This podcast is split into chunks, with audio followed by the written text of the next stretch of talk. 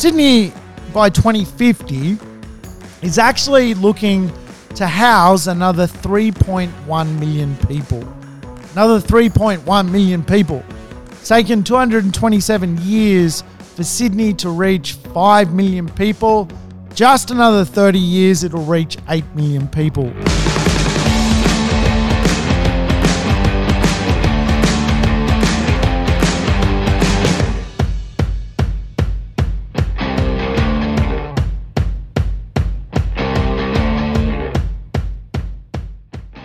Welcome to the Urban Property Investor. I'm your host, Sam Saggers, here to help you crack the code of real estate wealth. Tell you what, today's show is jam packed. We're going to discover the treasure map of real estate, sometimes known as town planning. Yes, if you're a want to be geographer, town planning is the geography of the real estate economy. And I tell you what, my favorite subject at school was without question geography. And my second favorite subject was history. Put those two together, add some real estate, shake it up, and you've got yourself a little thing known as town planning, which I often reference to property investors as a bit of a treasure map. If you've ever wanted to understand how to look over the horizon and see what's coming in real estate, studying town planning is a great tool to really unlock the potential of an area or even a place.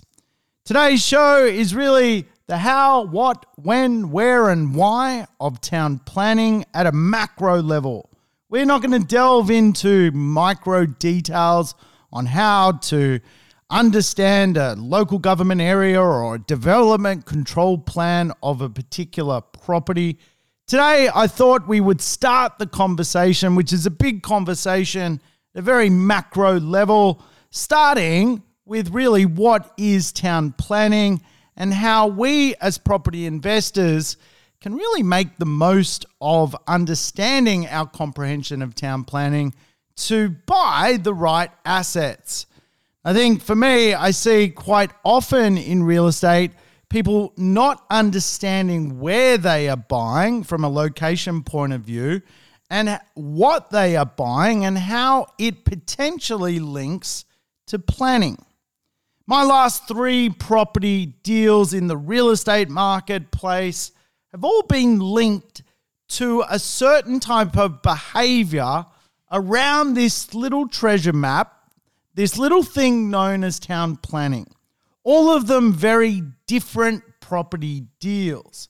I quite often have conversations with property investors about their properties, and what astounds me is quite often they don't understand how their property links to the greater master plan of an area, of a suburb, or even a city.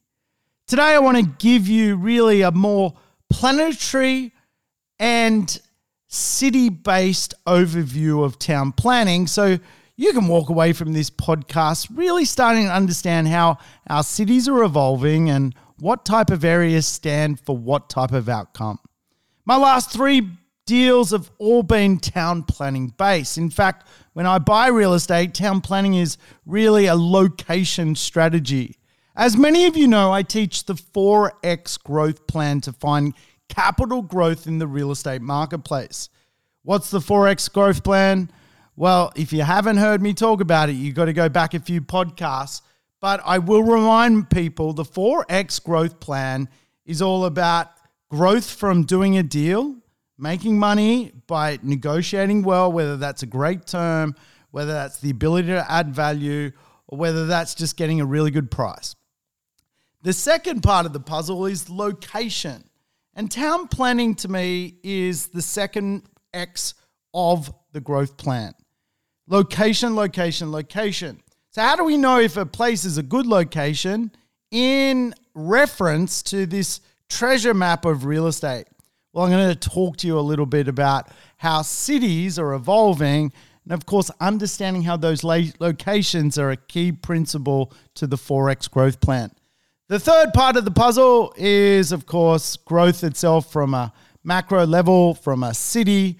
The fourth part of the puzzle is behavioral growth. What kind of influences at a macro and micro level are going to influence a property's growth? Things like orientation or view.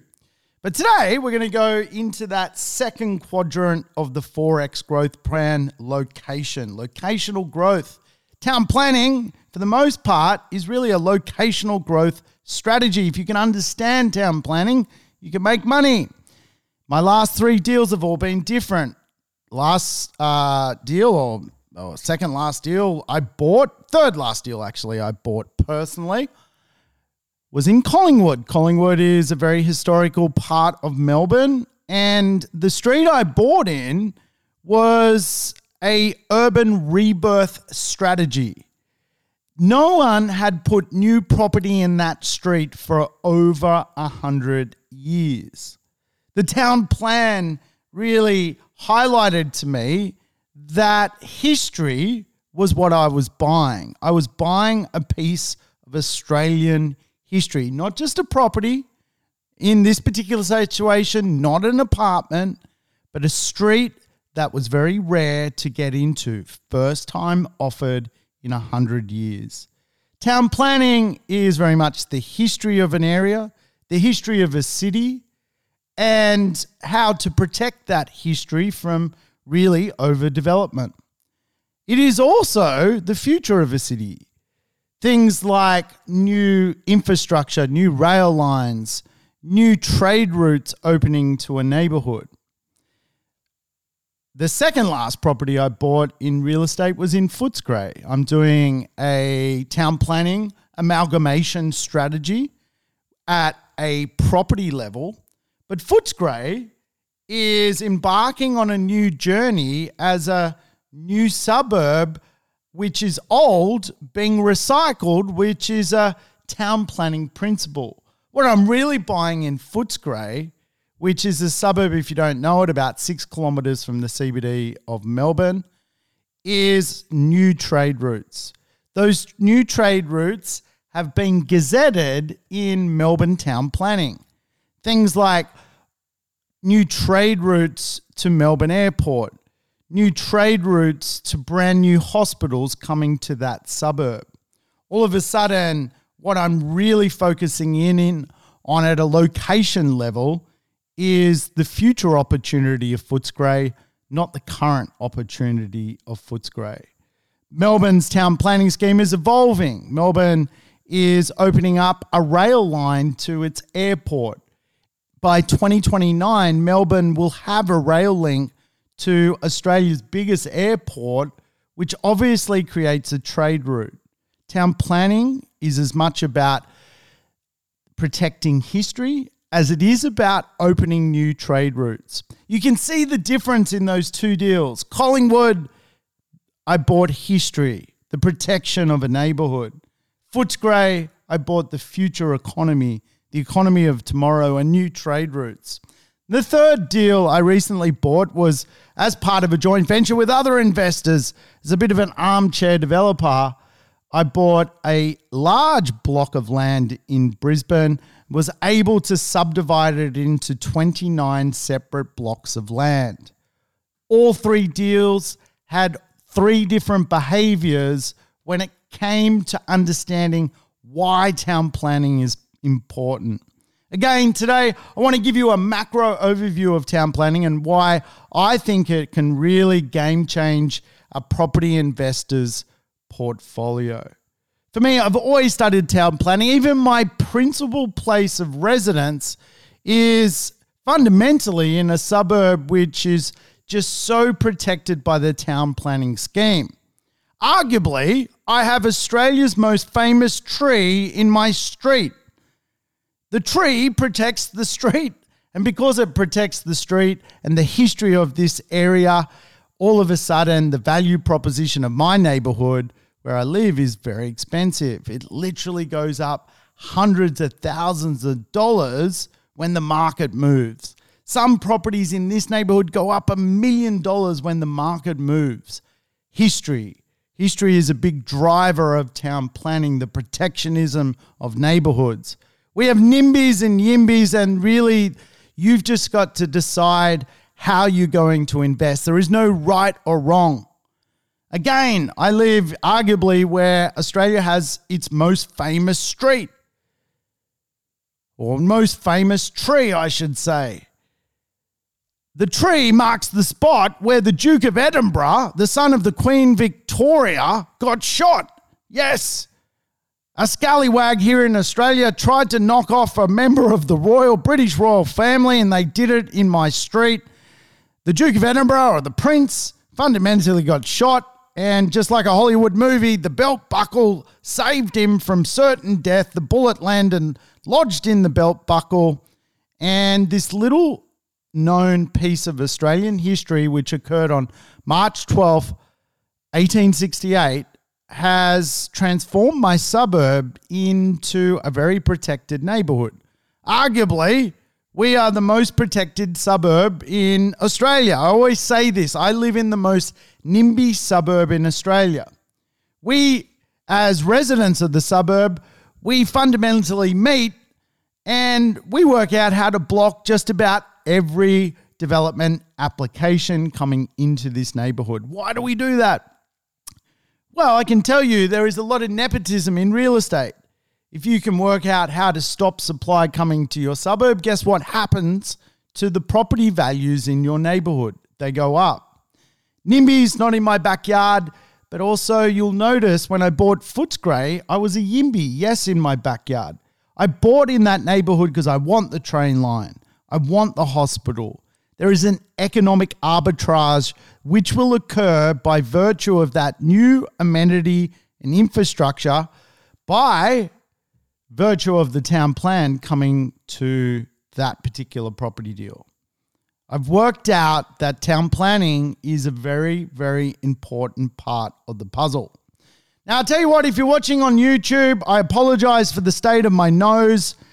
It has been a very, very hot day today, and I have sunned myself to virtually a burnt, crisp face.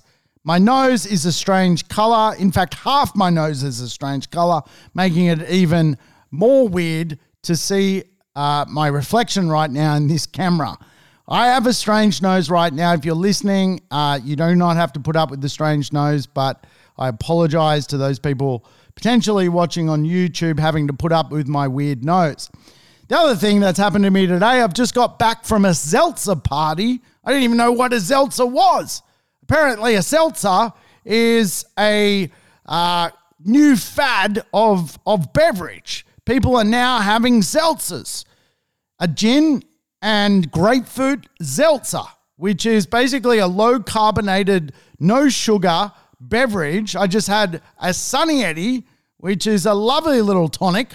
But I tell you what, uh, when I grew up, and in my town planning scheme, it was either a bourbon and coke or a beer, not a, grapefruit gin seltzer.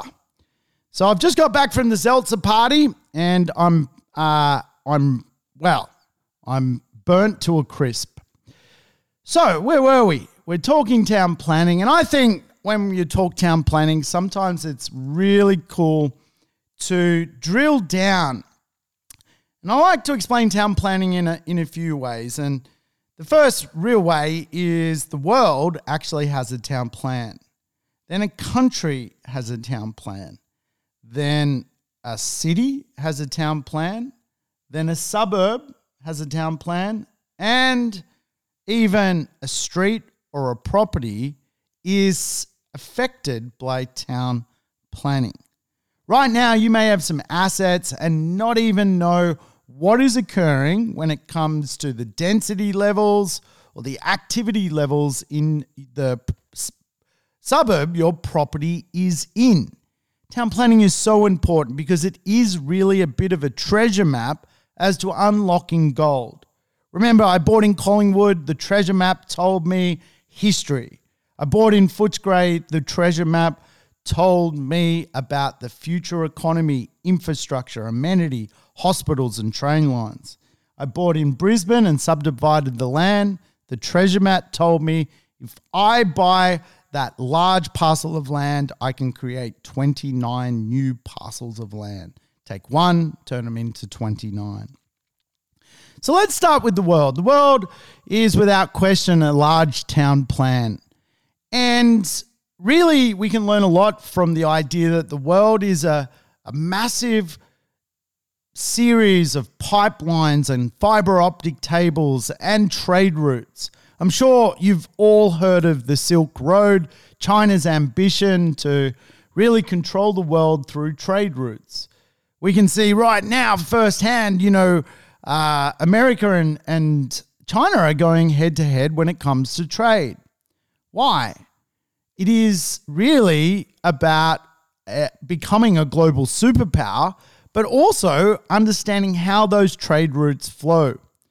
So, town planning is about two key fundamentals it's about population growth and it is about trade route growth.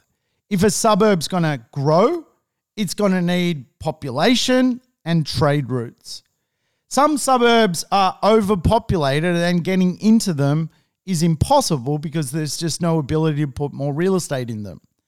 Trade routes create economics. The world is fighting over trade routes. Town planning at a global level is just global trade routes. And when you look at the infrastructure being spent around the world, it is mind blowing. Right now, $78 trillion worth of infrastructure is being spent renovating the world.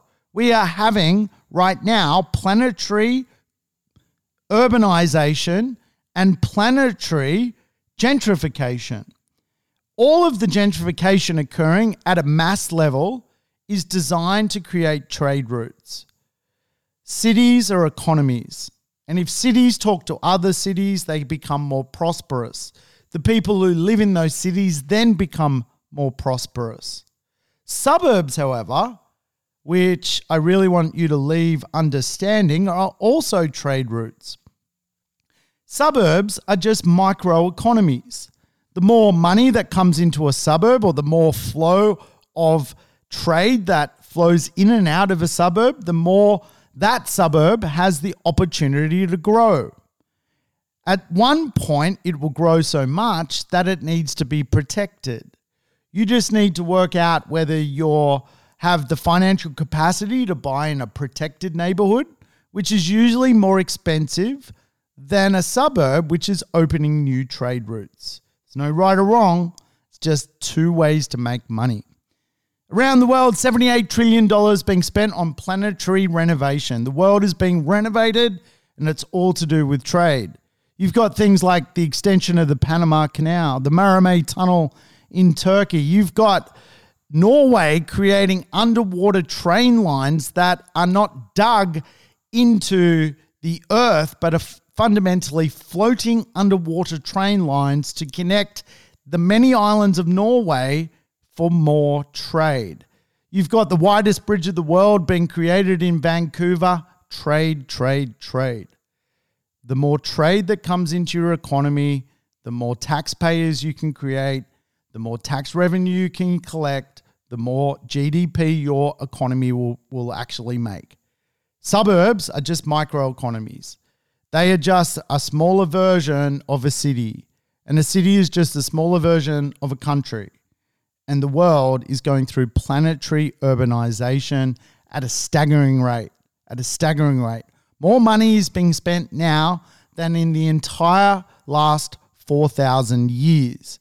And when you think about the mega cities of the world, they teach Australian and New Zealand cities so much I'm a big traveler. I love getting out and about. Obviously, coronavirus has has uh, punched me in the face when it comes to travel. But if you've ever traveled, you do notice, I think, some of the differences in town planning. I'm a big traveler. I love going to, for example, Tokyo. Tokyo is the world's biggest city, a mega city. 38 million people live in Tokyo. But what we learn about Tokyo is that Tokyo is a really good example of two big things which town planning are about trade routes and people. The population is so big there. Australia's population is growing. And when we think about the planet, we think about Australia's business plan, we can soon work out that places like Japan can teach us a lot of things. See, if you were to look at a satellite image of the uh, whole Japanese landscape at nighttime and look at where the lights are on in Japan at night, you'll notice Tokyo is a lot bigger than actually 38 million people. Tokyo actually never actually ends. The lights are on for a very long part of Japan. In fact, Tokyo, a city of 38 million people, quickly becomes Yokohama, a city of 12 million people. Tokyo's urban mass is huge. It's a series of train lines, of roadways, and it fundamentally is a just mega, mega place.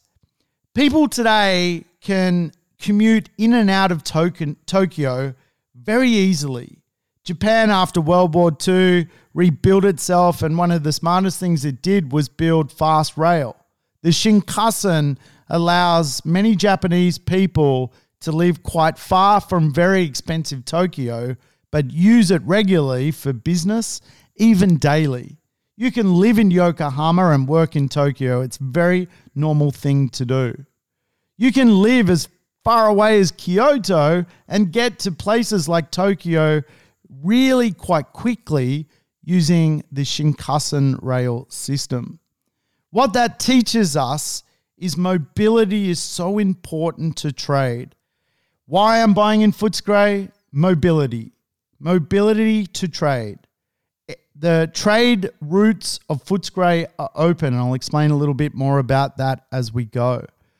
But when we think about trade routes at a global level, you've probably heard of the Silk Road. China's ambition to town plan the world so that most of the economics flow in and out of China. Really, when you think about the epicenter of the world today, it really is from an economics point of view somewhere in the Himalayas, somewhere between China and India is the epicenter of the economic world. And I mean that in the context that those two countries are really driving the economy of tomorrow. They are fundamentally uh, the two emerging powers, and if not already, China today is laying claim to being one of the uh, superpowers or the superpower of the world. How's it doing it? Trade routes, town planning. It is creating more and more little villages that feed off China. Today, you can fundamentally get a fast train from, for example, Bangkok into China. Thailand and China are interconnected through mobility. The more mobility you give to a country, a city, or a suburb, the more opportunity that suburb, city, or country has to grow. Again, I teach planetary town planning first. And I will come back in subsequent podcasts to talk further about how to drill right into a town plan, how to understand how to read a local government um, initiative of planning. But I think it's really important to understand how town planning really does happen at a global level so we can drill into more local conversations. Australia and New Zealand have got big properties. I mean, foreign people come to Australia and are absolutely gobsmacked at the size of homes we live in. When I was growing up, the thousand square meter block of land with a house on it was pretty normal. Then it went to 500.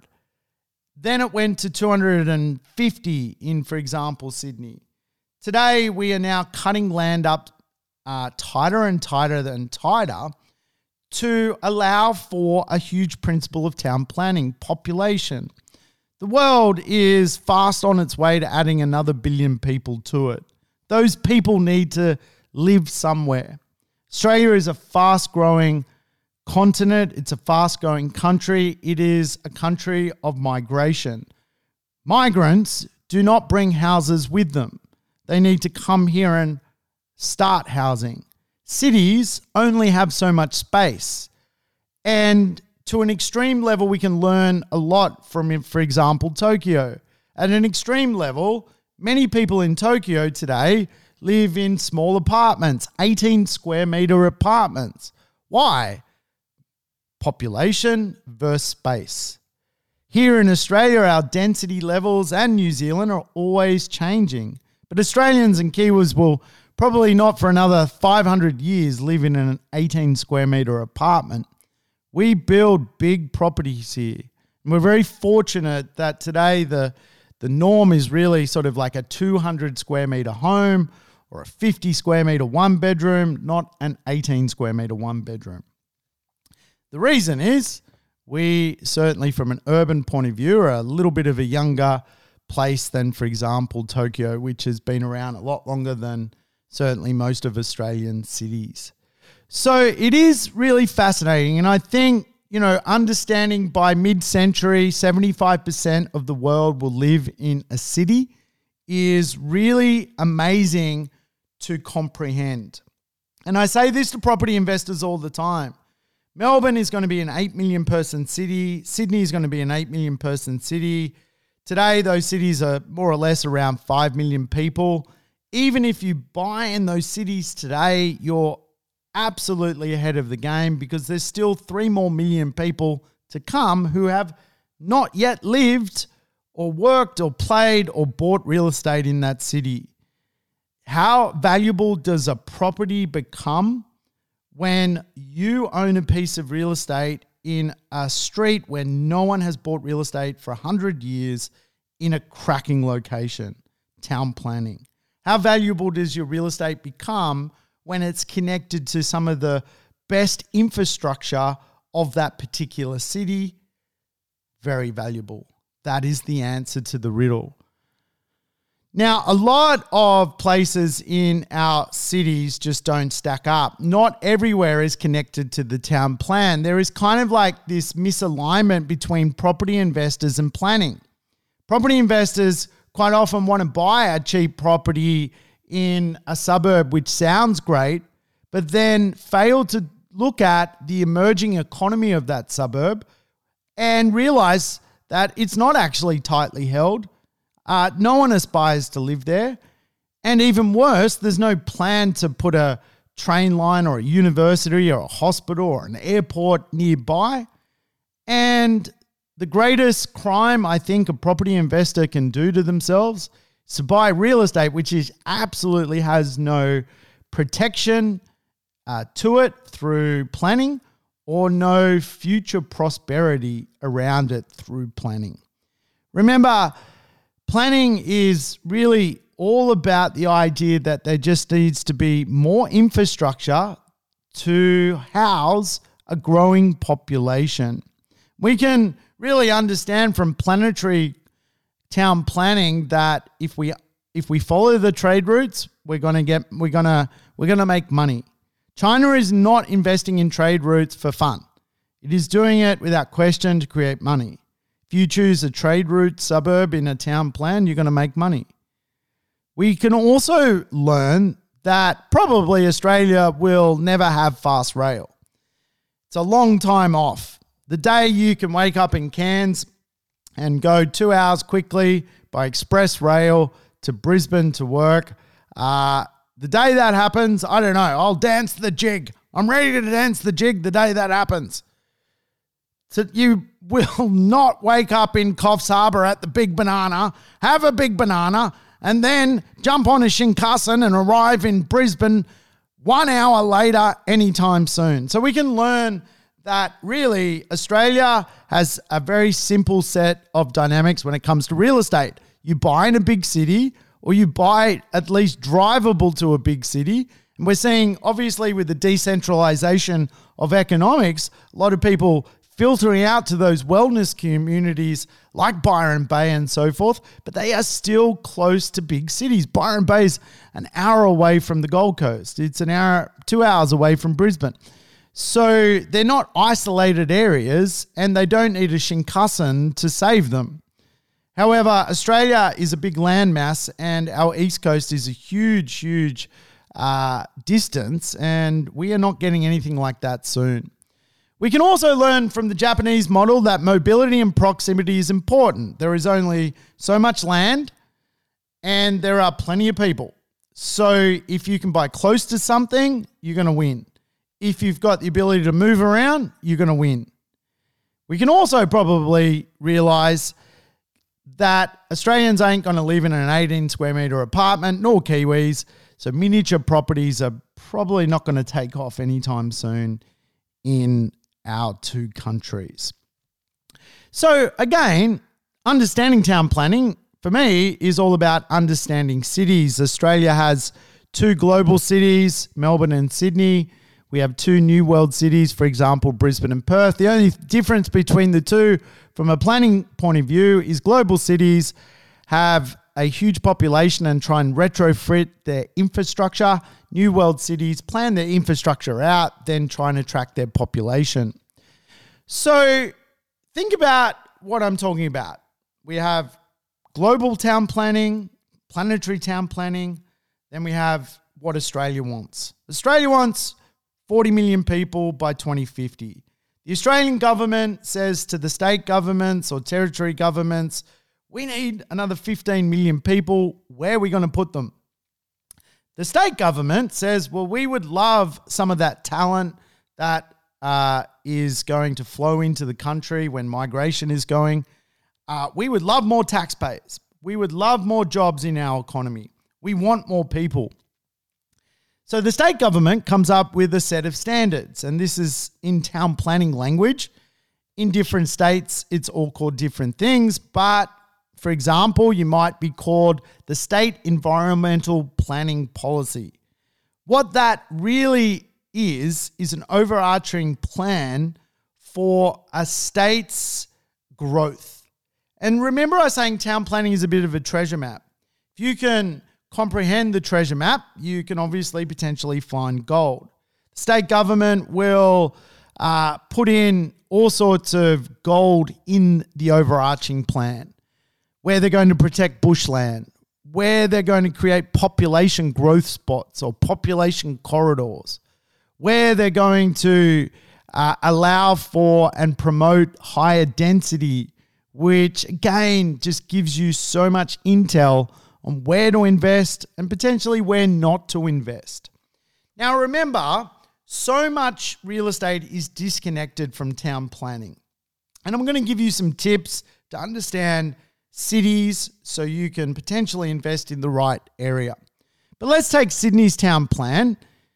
Sydney is a city of 5 million people, and by 2050, it wants to reach around 8 million people. Sydney will need another 3 million people, but actually, it's going to need an extra million houses. It's going to need to create an extra 1.5 million new jobs.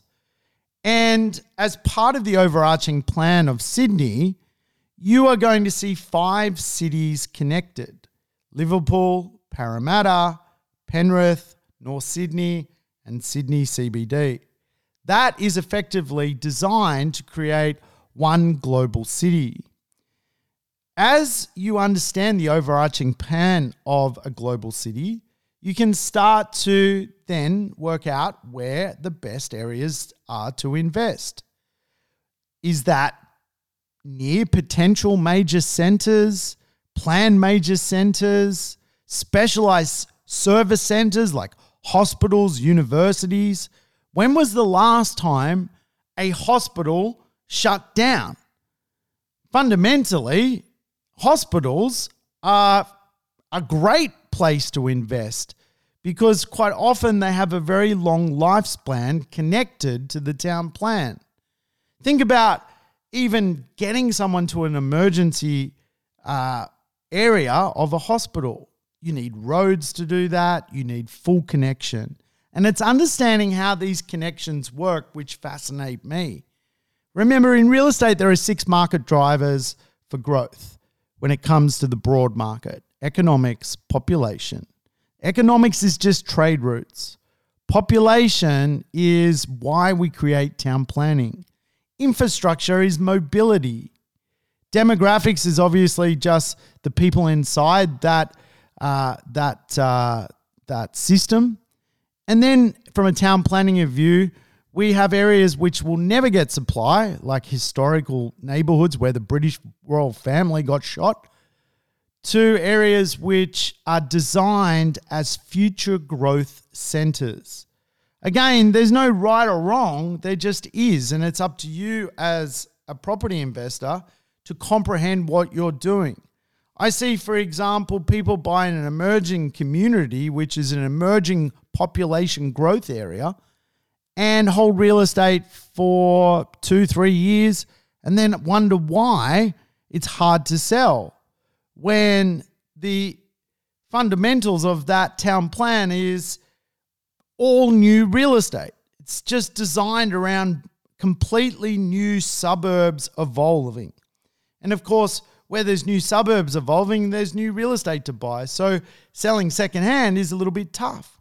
So potentially, if you're buying in an emerging marketplace, you've just got to have a, a medium to long term point of view, and you can tell this by understanding the town plan. You know, Sydney's got some great infrastructure plans, things like the $16.8 billion WestConnex. We've got new airports opening, for example, in Western Sydney at some point into the future. All of this creates opportunity.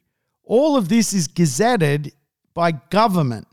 And when we understand how to comprehend what government is telling us is occurring over the horizon, we can buy next door to the airport. We can understand where the trade route is occurring through Sydney to uh, to uh, through WestConnex. You know, Sydney has some great infrastructure already, which has already proven itself as a trade route. You can go out to Kellyville or Rouse Hill, which is quite far away from Sydney CBD. Rouse Hill is like 50 kilometers away from the city, but the average property value there now is well over a million dollars. The reason it's well over a million dollars, it has a trade route. It's got the rail line. The rail line connects into Sydney CBD. The commerce is connected. You can go to suburbs which are closer into the city, which actually are less popular because they are off grid. They are suburbs which are disconnected from the town plan. Not every suburb is a winner from town planning, and in fact, 70% of suburbs are losers. They have no history to them, they are not tightly held or protected by the town plan, and they are disconnected from future economics of new rail or new hospitals or new infrastructure like connection to airports.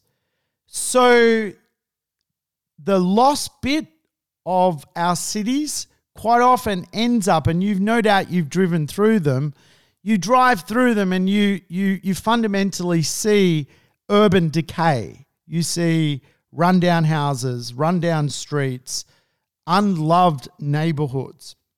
And it's because those suburbs are really fragmented from the town plan itself. And I'll explain to you about the 20 minute neighborhood in a few minutes' time so you can really comprehend the better areas to invest in. Like I said, you know, for me, I buy history, but on the other hand, I buy future opportunity. I'm both a NIMBY and a YIMBY. My latest yes in my backyard deal was in Footscray. Yes, I want the train line. Yes, I want the brand new hospital, $5 billion hospital, $5 billion train line. In fact, if we study Footscray, by 2029, it's going to be connected to Melbourne Airport. Melbourne Airport is obviously massive, massive employment node.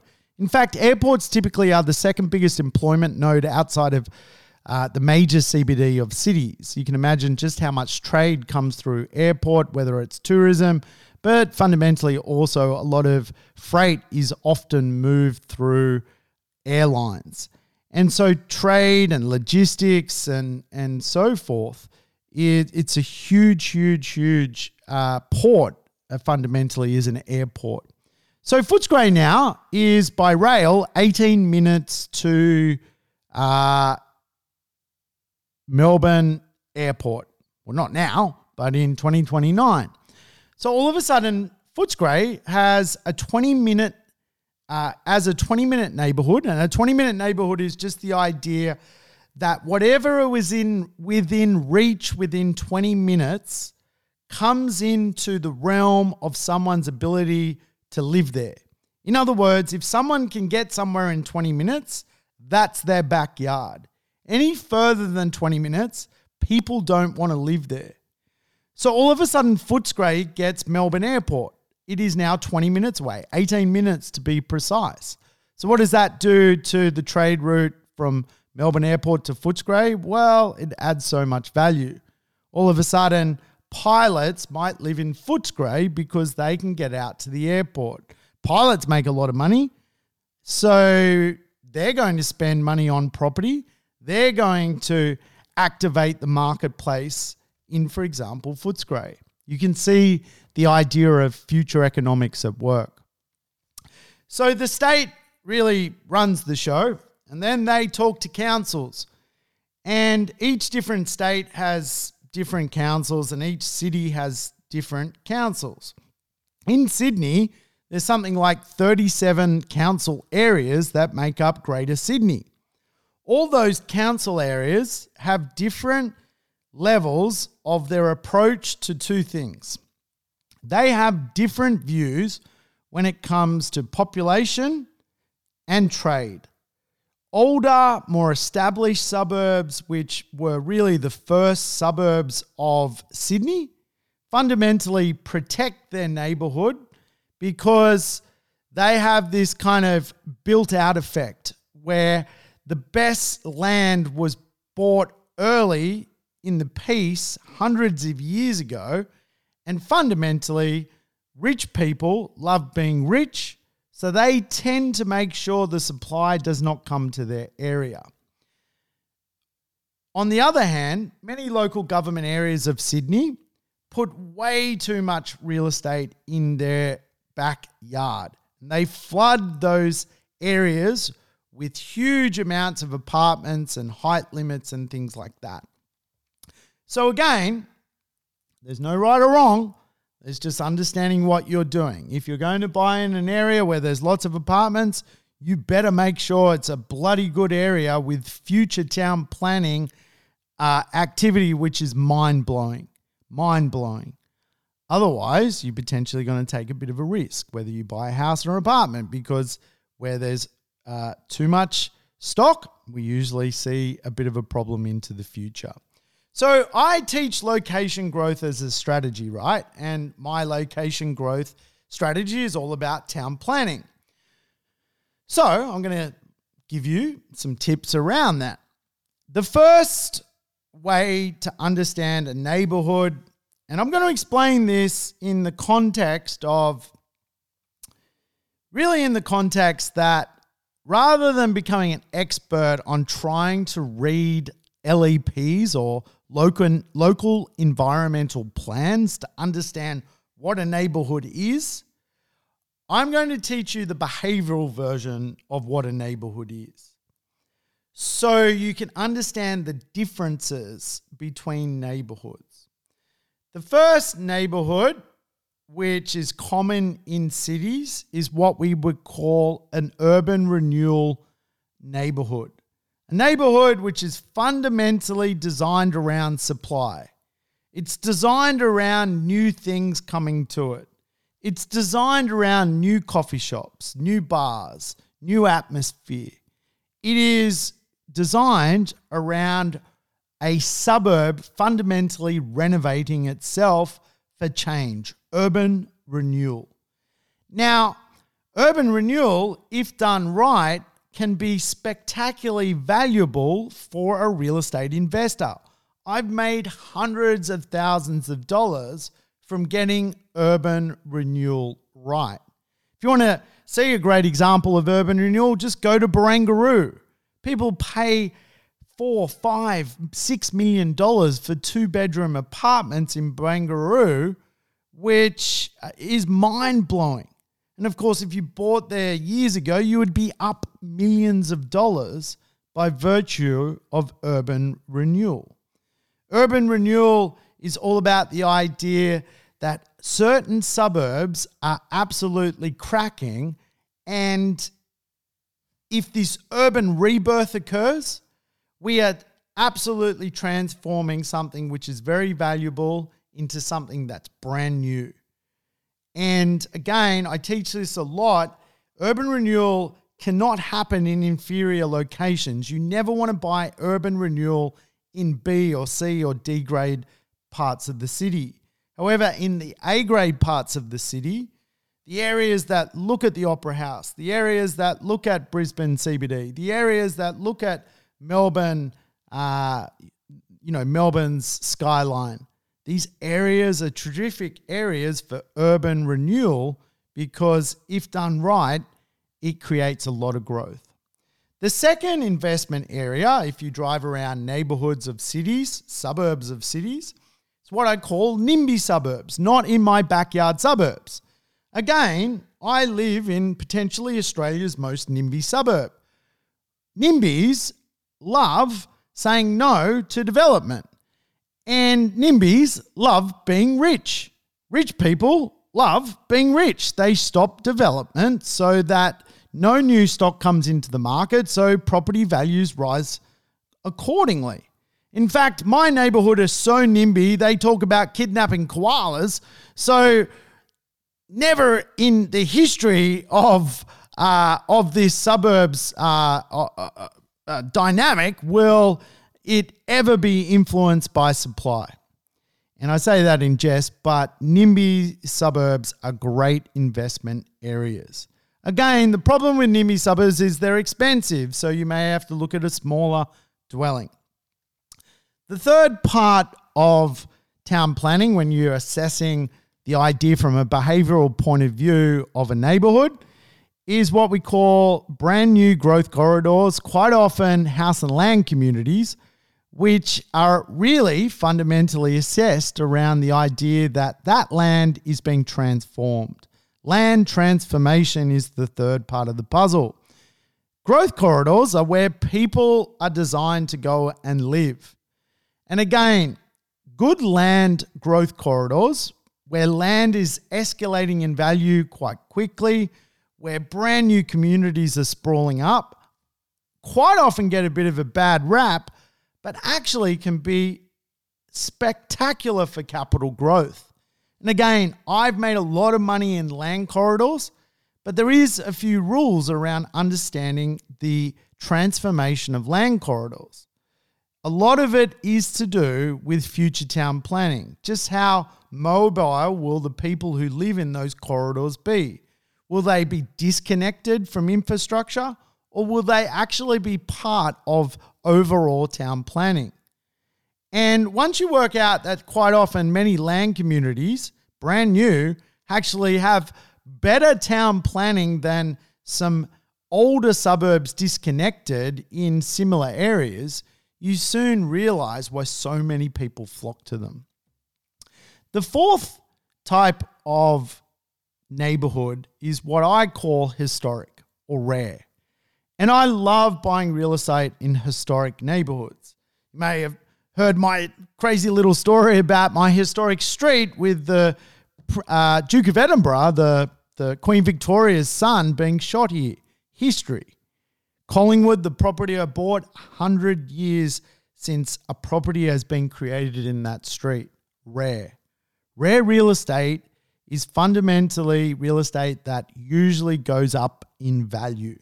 You don't often hear of something that's rare not going up in value. And rare real estate to me and rare suburbs and rare neighborhoods uh, quite often are just sometimes out of reach for many property investors, but there's still the odd deal out there that just springs to the attention of the market and is snapped up. And guess what? The day you sell that property, the headline on it is going to be first time offered in 40 years. This rare piece of property is now going to marketplace. Remember, just how valuable is that if you can get your hands on it?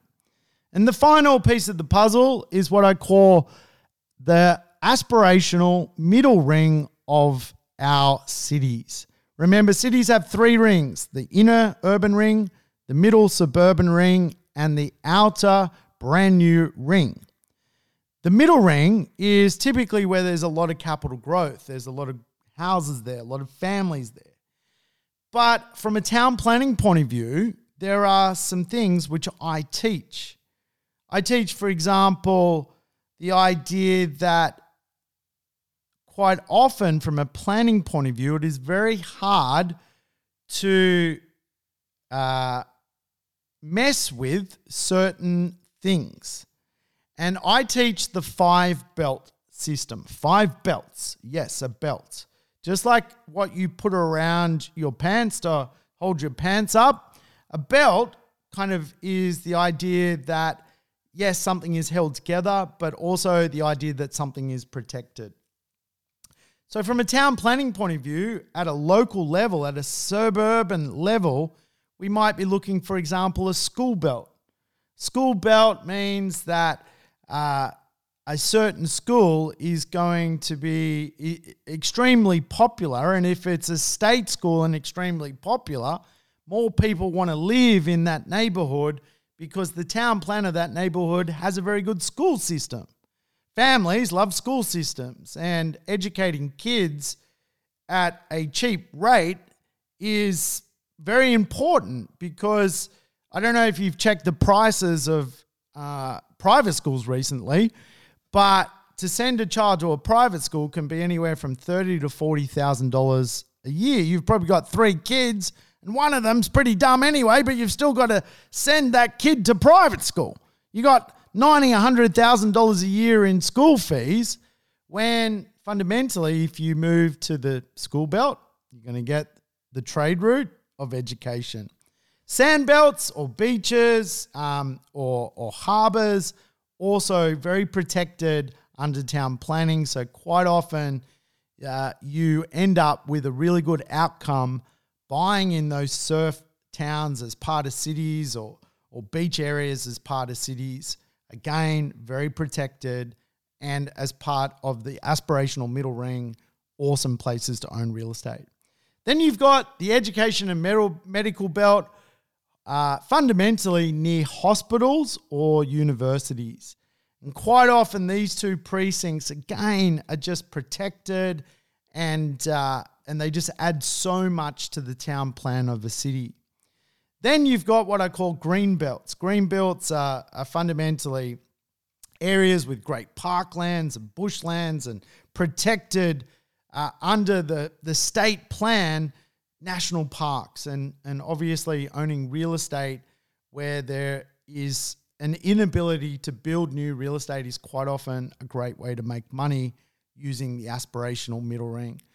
And the final one is what we call sort of the cultural belt, where more of one culture wants to live, and because more than one culture wants to, more of one culture wants to live in a place, generally there's less property and, and more demand. And we can assess that really through the idea that a city evolves and people evolve with it. Now, I'm going to come back and teach you all about the development control plan another day, how to read control plans, how to really understand uh, real estate using control plans. But I think I'll leave you with this conversation. Town planning today is really three big drivers. The first driver is the idea of renewal. In other words, 60% of town planning is the recreation of suburbs which already exist. It is really just the upgrading and renovation of existing neighborhoods. Rather like planetary renovation, suburbs also are impacted by renovation and understanding where that infrastructure is going, where that hospital is going to be built, where those demographics of people want to live, how people want to interface with this kind of live, work, and play mentality. It's all about understanding what suburbs will be renewed quicker.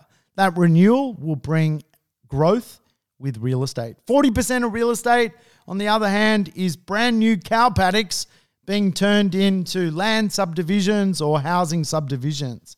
Obviously, buying in one or the other just takes a little bit of comprehension on how to approach buying in one or the other. The second big driver of real estate and town planning is, of course, the driver of mobility, which we discussed with the Tokyo example early on. Today, people want to live in a 20 minute neighborhood. If you can look at a neighborhood and see in the town plan, there is the ability to be close to things or mobile to things, your real estate's going to work. Remember the Footscray example. It is now 18 minutes from an airport.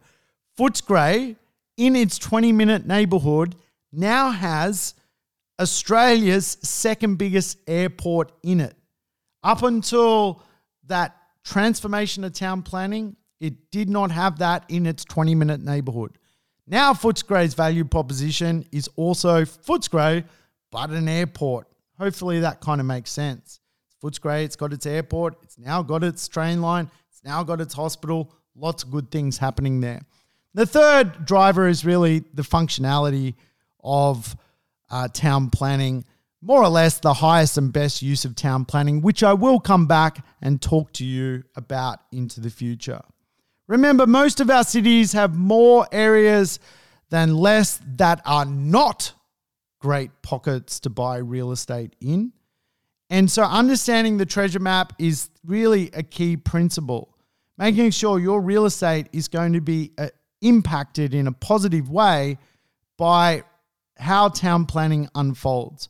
Whether that's growth of an area through airports and tunnels and train lines and and and uh, hospitals, or whether that's the protection of a neighborhood through history. Town planning is really the key metric to understand how it all unfolds.